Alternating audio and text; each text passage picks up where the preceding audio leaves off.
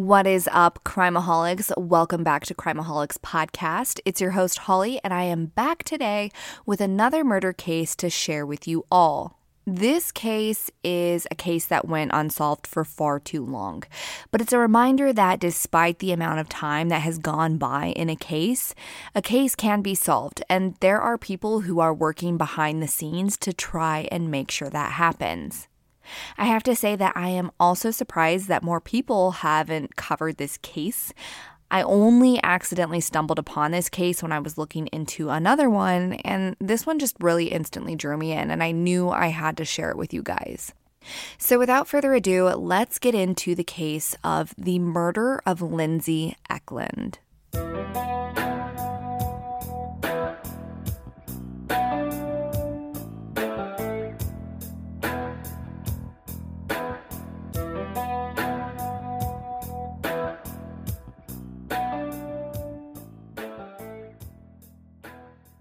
Lindsay Lee Ekelund was born on July 22, 1980, to her mother, Nancy Ekelund. Lindsay was the youngest of three children with two older brothers. She was described to always be such a passionate and caring person that wanted to help anyone and everyone that she could. She had a very giving and loving heart, and she did things like volunteer every year at the soup kitchen for Thanksgiving, and she also was really big into donating her blood any chance that she could get. In a memorial post that I read for Lindsay, it said that giving back was so important to her that she would even stuff her pockets full of rocks to make sure that she hit that weight requirement for the blood banks. And her mother also said in an interview with Dateline that she would also lie about her age when she was underage just so she could donate her blood. A family friend recalled Lindsay as someone who loved animals, she loved people, she was a ray of sunshine in everyone's life, and she just had this zest for life. Now, growing up, Lindsay didn't have it easy. When Lindsay was a young girl, and I believe it was about the time that she was five years old, she was involved in a very bad car accident. The accident caused Lindsay to be in the hospital quite a bit when she was younger, and it also left her with a left arm that was paralyzed, and it also left her with an impaired left leg. Lindsay had to go through over 20 surgeries growing up. So, again, she was in and out of the hospital. And as we all know, kids can be so extremely cruel, and she was often bullied. But though she was bullied for her disability, she didn't let that dull her sunshine. Despite these setbacks in life, Lindsay still remained upbeat and determined. And I wouldn't doubt if that was why she was so passionate about helping other people. So, because of this disability, Lindsay did need a lot of help with some of her daily tasks. But overall, she got around just fine and she didn't let it slow her down. After the accident and growing up needing the care of her mother due to over two dozen surgeries, she and her mother became extremely close. Nancy had said in an interview that caring for Lindsay really gave her a purpose in life. She did everything that she could just to make sure that Lindsay's upbringing was as normal as possible despite her disability. Like she just really wanted to make sure that she was treated normal, her daily life was as easy and normal to other kids as growing up. Nancy just dedicated her life and time to Lindsay and her needs. When Lindsay was in middle school, her father and two older brothers moved out of the home. And there wasn't much details on this, but I'm assuming that the parents separated and Lindsay wanted to remain with her mother. So, again, it caused them to grow closer to each other and build a really strong bond. Now, as most teenagers and young adults do, Lindsay did keep things from her mom. And I truly don't think that this is anything out of the normal for most people. I am sure all of you guys listening can relate to things you did in your younger years as a teen or young adult that perhaps your family wouldn't approve of. So you lied a little here and there, you kept things to yourself, told half truths, and so on. Those younger years in life is a time to really experiment. It's the time that you learn who you are, who you want to be, and usually it's a time that you do things that you regret, or at least I did. These are all life lessons, and Lindsay was just like the rest of us, living through that part of her life, doing some rebelling in a sense, and just trying to figure out who she was and who she wanted to be. Now, one example of this was changing the way that she spelled her name. Originally, when she was born, her name was spelled the traditional way of L I N D S A Y. But in those teen years, she decided that she wanted to change the way it was spelled and that she wanted to be unique and different from all the other Lindsays. So she changed the spelling to L Y N S I E. Now, even though Lindsay was wanting to kind of go off and find her own identity, she still wanted to, I guess you could say, please her mom. She wanted to remain in a good, bright, positive life in the eyes of her mother. She never wanted to disappoint her or let her down. So, as she got older and once more started trying to come into her own, she did hide things like most people do, which we will get into shortly. After Lindsay graduated high school, she went on to college at Fullerton College in Fullerton, California. During her time in college, she remained living in the home with her mother, and fortunately for her, the college wasn't far from where they lived in Southern California. During this time, Lindsay was also working as a tutor for young children, and she would often spend her weekends helping others learn. And though Lindsay was obviously busy with her studies and her tutor sessions, the 20 year old always made sure to make time for her mother, who was literally her best friend. Every single Friday night, Nancy and Lindsay would make it a point to sit down together for dinner, whether it be at a restaurant or something that they whipped up together at home.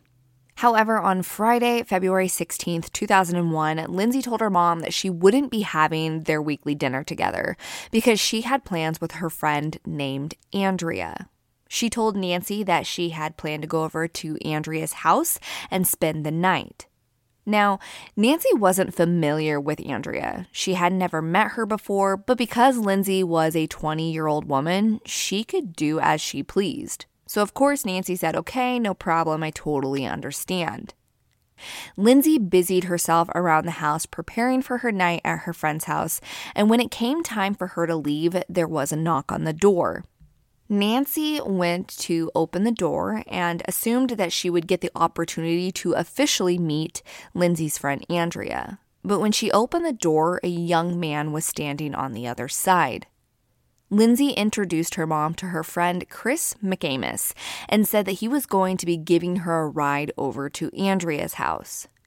Nancy recalls in an interview with Dateline that Chris seemed like a really nice young man. He was pleasant. They exchanged nice conversation.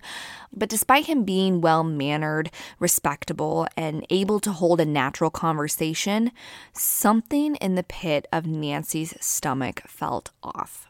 Nancy set that worry aside and seems like she sort of just kind of chalked it up to the fact that she was so used to caring for Lindsay and that Lindsay was about to go out and be with her friends that maybe this uneasy was that she was uneasy about letting go and allowing Lindsay to live freely without her mom constantly around.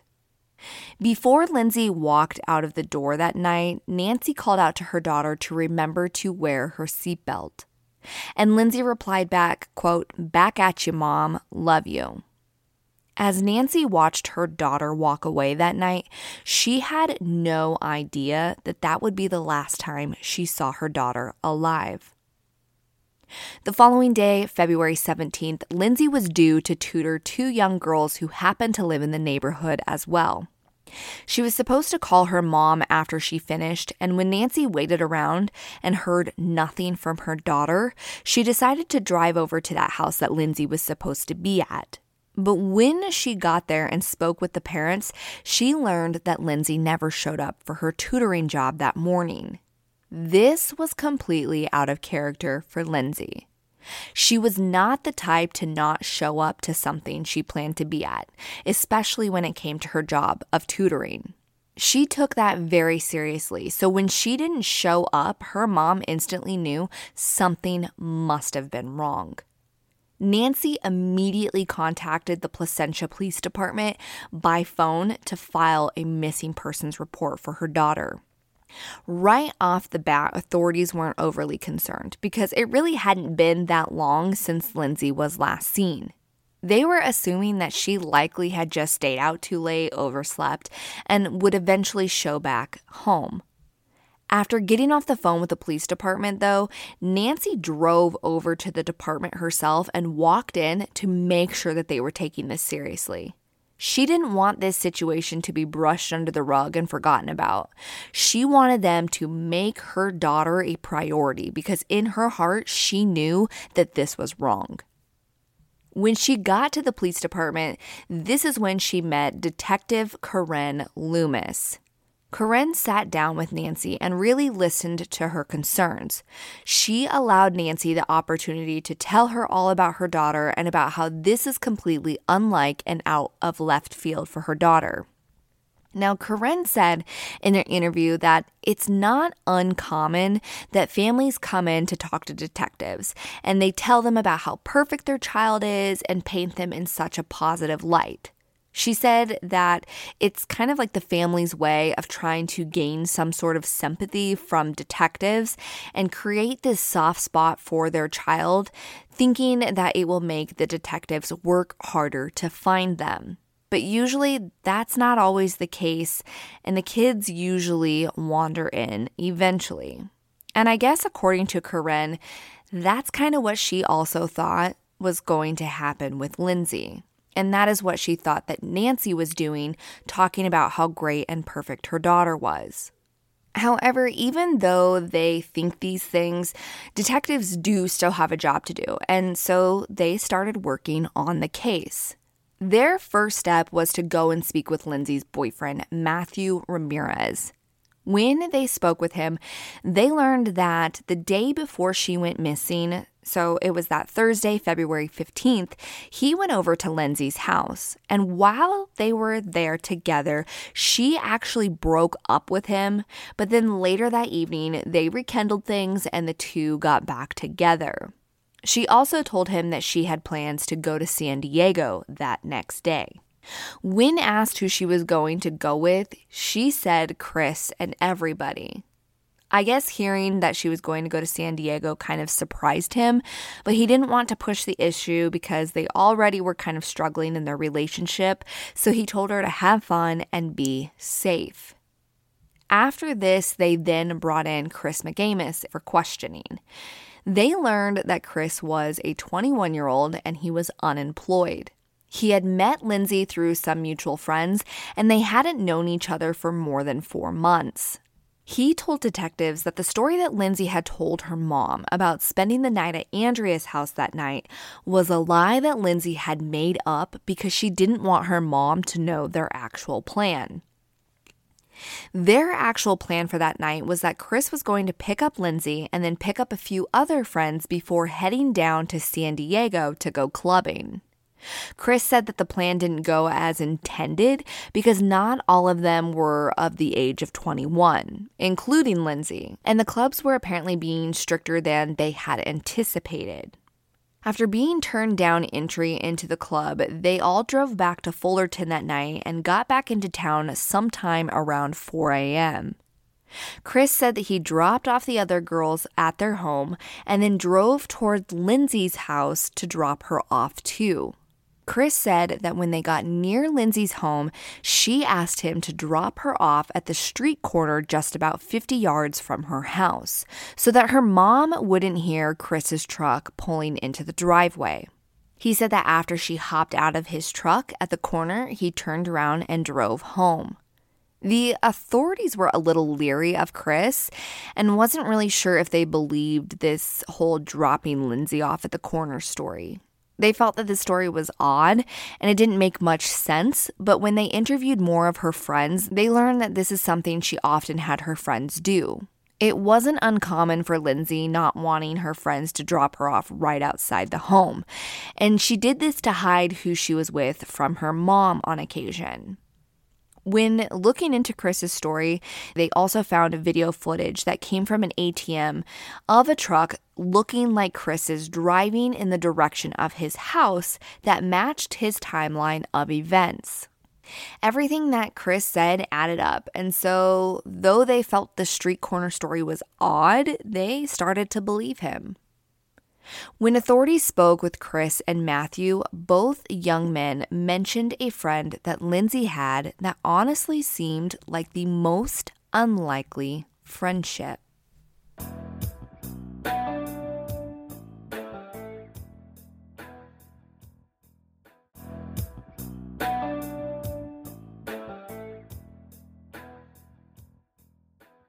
The man that both Matthew and Chris mentioned was an older man, and Lindsay never mentioned this man's name, but would only refer to him as her friend. But this man would drive Lindsay around wherever she needed to go, whenever she needed it. Nobody knew much about this guy other than he was always willing to give her a ride and that he was older. This was also a friend that Nancy had no idea about. Two days after Lindsay had gone missing, the phone rang and Nancy was surprised to answer it and hear the voice of an older man asking about Lindsay. This man was named Marty Rossler, and he said that he had gone to pick up Lindsay from school and she never came. He also mentioned having money he needed to give her for her tuition.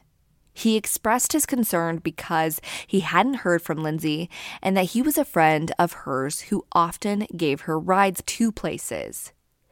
The more the authorities looked into Marty, the more they learned. Marty Rossler wasn't actually Marty Rossler after all, but his name was Marty Preganza. And though it seemed like he was lying because he had some sort of criminal record and that's why he gave a false name, that he was trying to hide it all, it was actually because Marty was a married man. They also learned that Marty was 58 years old.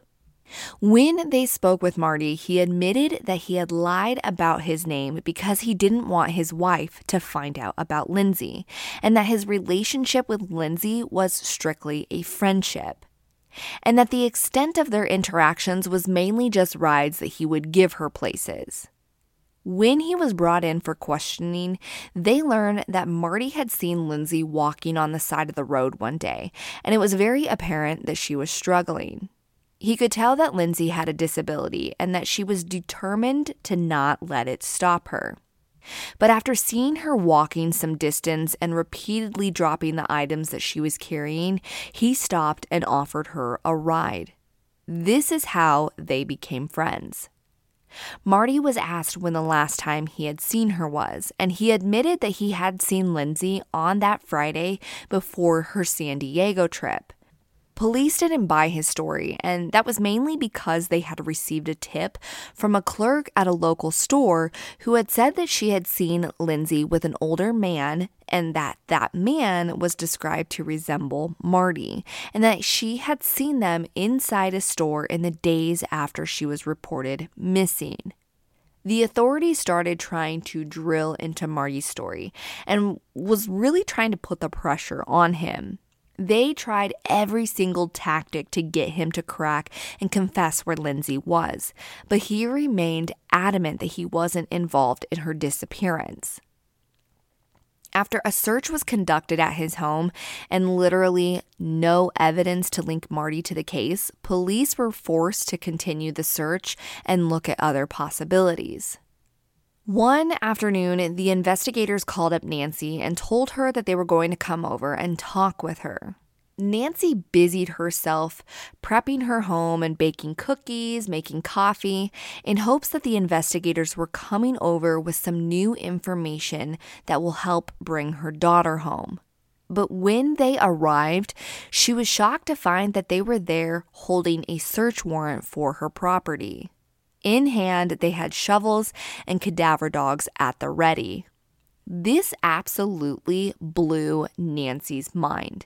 She was utterly shocked that she was now being looked into for her daughter's disappearance, and I can only imagine what that felt like. In an interview that Nancy did with Dateline, she had stated that prior to them even showing up at her house, she didn't even know what a search warrant was. So it was a complete shock for them to literally go through her entire house top to bottom like they did. And while I understand why they truly have to look at every single possible avenue, my heart hurts for her sweet mama who had to not only be let down that they weren't coming over for cookies and to talk about case developments, but that they were coming over to thoroughly search her house because they were now considering her as one of their suspects. Of course, they didn't find anything inside of Nancy's home, and she was ruled out as having any kind of involvement.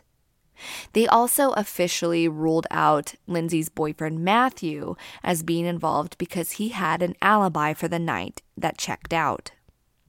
A year after Lindsay had gone missing, the police were still left wondering what had happened, and they were no closer to learning the answer. So they decided to start back at square one and bring Chris McAmis in for questioning. When they brought him in, they noticed how calm and almost nonchalant he was speaking about his friend who could potentially be dead. He was saying things like he hoped that she was off with friends, he hoped that she was alive, and a few other odd things that really stuck out to authorities. So they asked him, If she is dead, what do you think they should do? And he replied, Find the guy. And the officer said, Okay, then what? And he replied, They'll go to jail. And the officer asked, Well, for how long do you think? And Chris replied, As long as it takes. And they asked again, Well, for how long do you think? And he only replied, For a while. Now, I don't know about you guys, but I feel like most people would be super passionate about what should have happened to someone who could have possibly killed someone that they knew and loved. I know many people are for the death penalty, many people are for life in prison for the rest of their lives, but everyone would all agree prison for a long, long time is what that person deserved. But Chris wouldn't say it. Like, isn't that odd? I know for me, if someone murdered my friend, I would be so enraged that I would be screaming and shouting and demanding justice. But not Chris. He was just so meh Jail, I guess, for a while for that guy. With his lack of emotion, police put him on the top of their list. But just because he didn't have any emotions about something they felt that he should have, it wasn't evidence, so he was free to leave. Meanwhile, Nancy was still holding out hope that one day Lindsay would come back home. Over the years that she was missing, new sightings would happen where people had thought that they had seen Lindsay out in public. Nancy said that when she would hear about these, she would hang on to those people's every single word, hoping and praying it was the truth. On top of being hopeful for her daughter, Nancy was also utterly frustrated and angry with the Placentia Police Department. She had felt completely left out of the loop on what they were doing for her daughter's case. She had absolutely no idea about what was going on behind the scenes, which can be so frustrating for a family. And I can imagine they feel like zero work is being done because they're not hearing about it. But the police department was working on her case, but they kept hitting one wall after another. And after all detectives in the police department examined the case, they knew that they needed some outside help. After seven years with no new leads, the Placentia Police Department decided to hand the case over to the cold case unit at the Orange County DA's office. And that is when the case was given to a man named Larry Montgomery, who also goes by the name of the Evidence Whisperer. Now, Larry is an extremely experienced homicide detective with over 30 years dedicated to putting away the bad guy. He very slowly and meticulously combs through each piece of evidence and usually always finds something that the first investigators initially missed. So Larry's new, fresh eyes go through every single thing that was handed over, and his main two people he was beginning to look into is Marty and Chris. He also begins to consider the fact that maybe this was a completely random situation where someone had spotted Lindsay after Chris dropped her off. But while he kept an open mind to that idea, it was one that he pretty much set aside. Over two years, Larry scoured Lindsay's case files and watched the hours upon hours of video interviews. To him, the fact that Marty had lied about his name was almost like an attempt to save his marriage. Larry felt that Marty was truly concerned how this friendship with Lindsay would look to his wife. There was also no surveillance footage backing the claims that Marty and Lindsay were ever seen together in a store after she had reportedly gone missing. Because of the things Larry saw in Marty's interview and the fact that he genuinely seemed concerned for Lindsay's whereabouts, Larry ruled Marty out as being involved, which brought Larry back to the person who had last seen Lindsay, Chris McAmis. And as we know, the Placentia Police Department pretty much ruled Chris out as being involved because of the ATM surveillance footage that showed a truck that looked like Chris's driving towards his home and away from Lindsay's that matched the timeline that Chris gave. But when Larry looked into this footage, it was not quite what it had initially seemed. The truck that passed the ATM was, in fact, a white truck. But on this truck, the side mirrors were black. When he examined a picture of Chris's truck, he found that Chris's side mirrors were not black, but they were white like the rest of the truck. So, this proved that the truck that drove past that ATM was not Chris McAmis's truck. Now, again, this was the only piece of evidence that investigators thought they had to prove that Chris wasn't involved. Larry decided to dig a little bit deeper into Chris and his past, and after interviewing some of Chris's ex girlfriends, he learned that Chris had a violent side to him. The ex girlfriend said that there were times that Chris would get violent when he felt like he had been rejected. And rejection in his eyes was what Chris referred to as disrespectful.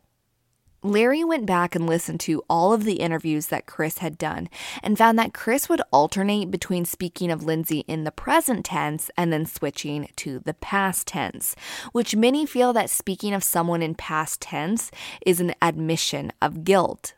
The more Larry dug, the more that came out about Chris. Larry also found that Chris wasn't truthful about where he was on the day after Lindsay went missing. Chris had initially told investigators that he mainly stuck around his house on that day. But when Larry looked into his credit card statements, he found that Chris had made a purchase in Santa Clarita, California, which Santa Clarita, California is about 50 miles north of where Chris lived. And on top of this transaction, he also found that there was large cash deposits being made into Chris's account before and after Lindsay went missing. Now, as I said earlier, Chris had said that he was unemployed. But Larry started piecing things together, and it seemed that Chris was not only collecting unemployment checks, but it also appeared that he was working under the table for his dad, who worked in construction. And it also just so happens that between the years 2000 and 2001, his dad had a job site in Santa Clarita. After making a trip to Santa Clarita and doing some more interviews, Larry learned that Chris was in fact working for his father and that he was there daily running the tractor. With this information, Larry got this feeling and this hunch that Lindsay was there in Santa Clarita, buried at that work site. In October of 2010, Larry and his team planned an undercover operation. And the reasoning for this was because they wanted to see Chris's reaction and what he would do and say. They picked a female officer from a town over to go undercover and pose as a college student that was working for the Fullerton College magazine as a student reporter. Officer Cindelli was a young blonde officer who could pass as a college student. She was equipped with a phony press badge for the school, dressed in some blue jeans and a shirt that a college girl would wear, and had a wire on. And she walked up to Chris's front door and introduced herself with a phony name. Apparently, in previous years, Chris had been interviewed about Lindsay's disappearance for the school magazine and newspaper, so this wasn't completely out of left field. Officer Sindelli told Chris that she was there because they had just received word that they believed that Lindsay Ekelund's remains had been found. That the police were now working on doing DNA testing as they spoke, and that she was sent out to interview friends and family of Lindsay's to get their initial reaction to the news. Officer Sindelli said in an interview with Dateline that as soon as she told him that possible remains had been found, his demeanor completely changed and his face instantly went pale. Now, this, of course, was all a lie. The police had not recovered Lindsay's remains, but they wanted to see what he would do. So she began asking questions, and he instantly shut her down. He told her that this wasn't a convenient time for him to speak to her, and he practically shut the door in her face. After the undercover officer left, there were several detectives nearby watching the movement in and around Chris's house. It appeared that on that night, Chris McAmis was struggling to sleep, and at around 3 a.m., he went out to his detached garage to do some work. They felt confident that they had rattled him, and the following day, they trailed him to see where he was going. At some point, Chris became aware that he was being followed, so they decided to just cuff him and bring him in.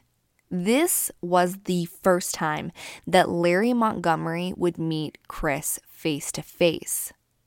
Larry spent 45 minutes laying out the facts for Chris on why his story didn't add up. He laid everything out for him, telling him that he knew the truck on the footage wasn't his. He told him about the credit card statements and how he knew his dad's job site was in Santa Clarita. And he also told him about interviewing people who said Chris was there working for his dad as a tractor driver during that time.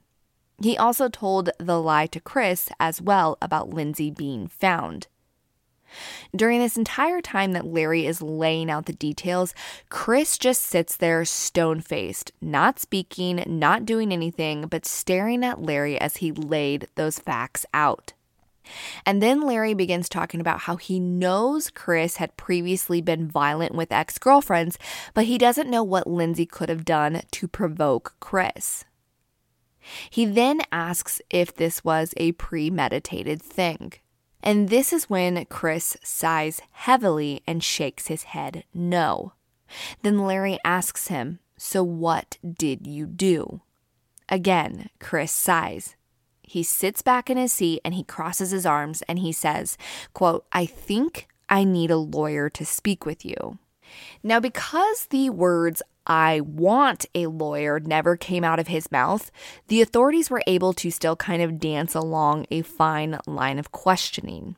They had to carefully ask questions not to provoke him further to actually say those words. His statement of saying, I think I need a lawyer, didn't pass as him actually saying, I want a lawyer. So legally, they could continue to question him, which they did. They felt the pressure at this point because they didn't want this interview to end. They wanted to finally get this confession out of Chris and finally be able to lock him up. So they played into this sympathy, telling Chris that they didn't want to label him as a monster. There must have been something that happened during that night or early morning with Lindsay to provoke Chris to do something. Chris sat silent before another big sigh, and then he said, Okay, this is what happened. This was finally the moment that everyone had waited so long for. So many hours dedicated to this case, and finally they were about to hear the truth. Chris said that on that night he was going to take Lindsay home in the early morning hours, but Lindsay said that she would just stay at his place because she didn't want to wake and upset her mother. Chris said that while they were there at his place, he tried to kiss Lindsay and she elbowed him in the chest. Which remember that Chris feels that rejection from a woman is completely disrespectful. So at this rejection, he was pissed and he got up and out of the room and went to the kitchen where, according to him, he drank a lot of vodka. He then went back into the room and tried to come on to Lindsay again. At this point, Lindsay pretended to be asleep, so Chris tried to pull her pants down. Lindsay shot up and said, Oh my God, what are you doing? I'm calling the police. She had grabbed his phone to make that call, and Chris got up and approached her, at which point Lindsay struck him with the phone in the face. Chris said that enraged him even more because he was so drunk and, quote, it set me on fire. He said at that point he grabbed her, threw her onto his bed, got her into a headlock, and she died. He said that he was shocked at how quickly she had died and that he didn't know what to do. He said that he thought when he put her into a headlock that she was only going to pass out, but instead he ended up killing her. Chris then said he drove up to the worksite and used a skip loader to dig a hole. He held on to Lindsay's body for a few days, and then when he was able to bury her with no one around, he took her up to Santa Clarita and buried her at that worksite. Chris then says how much better he felt now that he finally said the truth. And I can imagine that it felt like a weight being lifted off of his shoulders to finally speak the truth and get that off of his conscience. Larry then showed an aerial photo of the worksite to him and asked him exactly where he had buried Lindsay. Larry explained to Chris that even though they found Lindsay, which obviously wasn't true, they needed to know where he buried her because the ground had shifted due to flooding. Chris pointed to a place on the picture, and then not long later, detectives drove him out to the spot so he could physically show him where he buried Lindsay. He couldn't 100% pinpoint the area due to the new trees and such that had been planted, but he pointed between two areas. After just over a day of digging, they found a shoe then a jacket, and then a bracelet that was still fastened to the arm of what was left of Lindsay. The bracelet was how Nancy knew that her daughter had been found, but dental records were used to confirm that it was, in fact, Lindsay Ekelund. Two years later, in 2012, Chris McAmis pled guilty to second degree murder and was sentenced to 15 years to life. At his sentencing, Nancy made a statement that said, quote, For all those years, he had the luxury of having a normal, happy life. And for all those years, I looked for Lindsay every single day. When I found out he killed her, he took my heart. She only had use of one hand and arm, and it was impossible for her to fight him off. She didn't stand a chance. End quote. During this, Chris stood there in his orange jumpsuit with his hands shackled, with his head bowed. To this day, Nancy takes a piece of Lindsay with her wherever she goes. The bracelet that was recovered from her remains, Nancy now wears and never takes off. Her daughter may be gone, but Nancy certainly will never forget her, nor will all of those that loved her. This entire case is so gut wrenching and heartbreaking. It's so sad to me that so much time passed with no answers. But at the same time, I am thankful for cold case detectives like Larry Montgomery who help breathe new life into unsolved cases. Without his meticulous way of combing through each piece of evidence, who knows if this case would even be solved today? And everybody, that is the case of Lindsay Ekelund. Before I wrap up, I want to remind everyone to make sure that you're a part of our private Facebook group. You can find it by searching Crimeaholics Podcast Discussion Group. In there, we share all pictures and information pertaining to the cases that we cover, and we also encourage all of our members to share all things true crime. You can also follow us on Instagram at crimeaholics.podcast. And if you'd like more true crime content, you can follow me on TikTok at the same username of crimeaholics.podcast. Lastly, if you wish to follow myself personally, you can find me on Instagram at crimeaholic. Crimeaholics, that is all for this week's case. Kinsey will be back on Monday with another Missing Monday case. Until then, be aware and take care.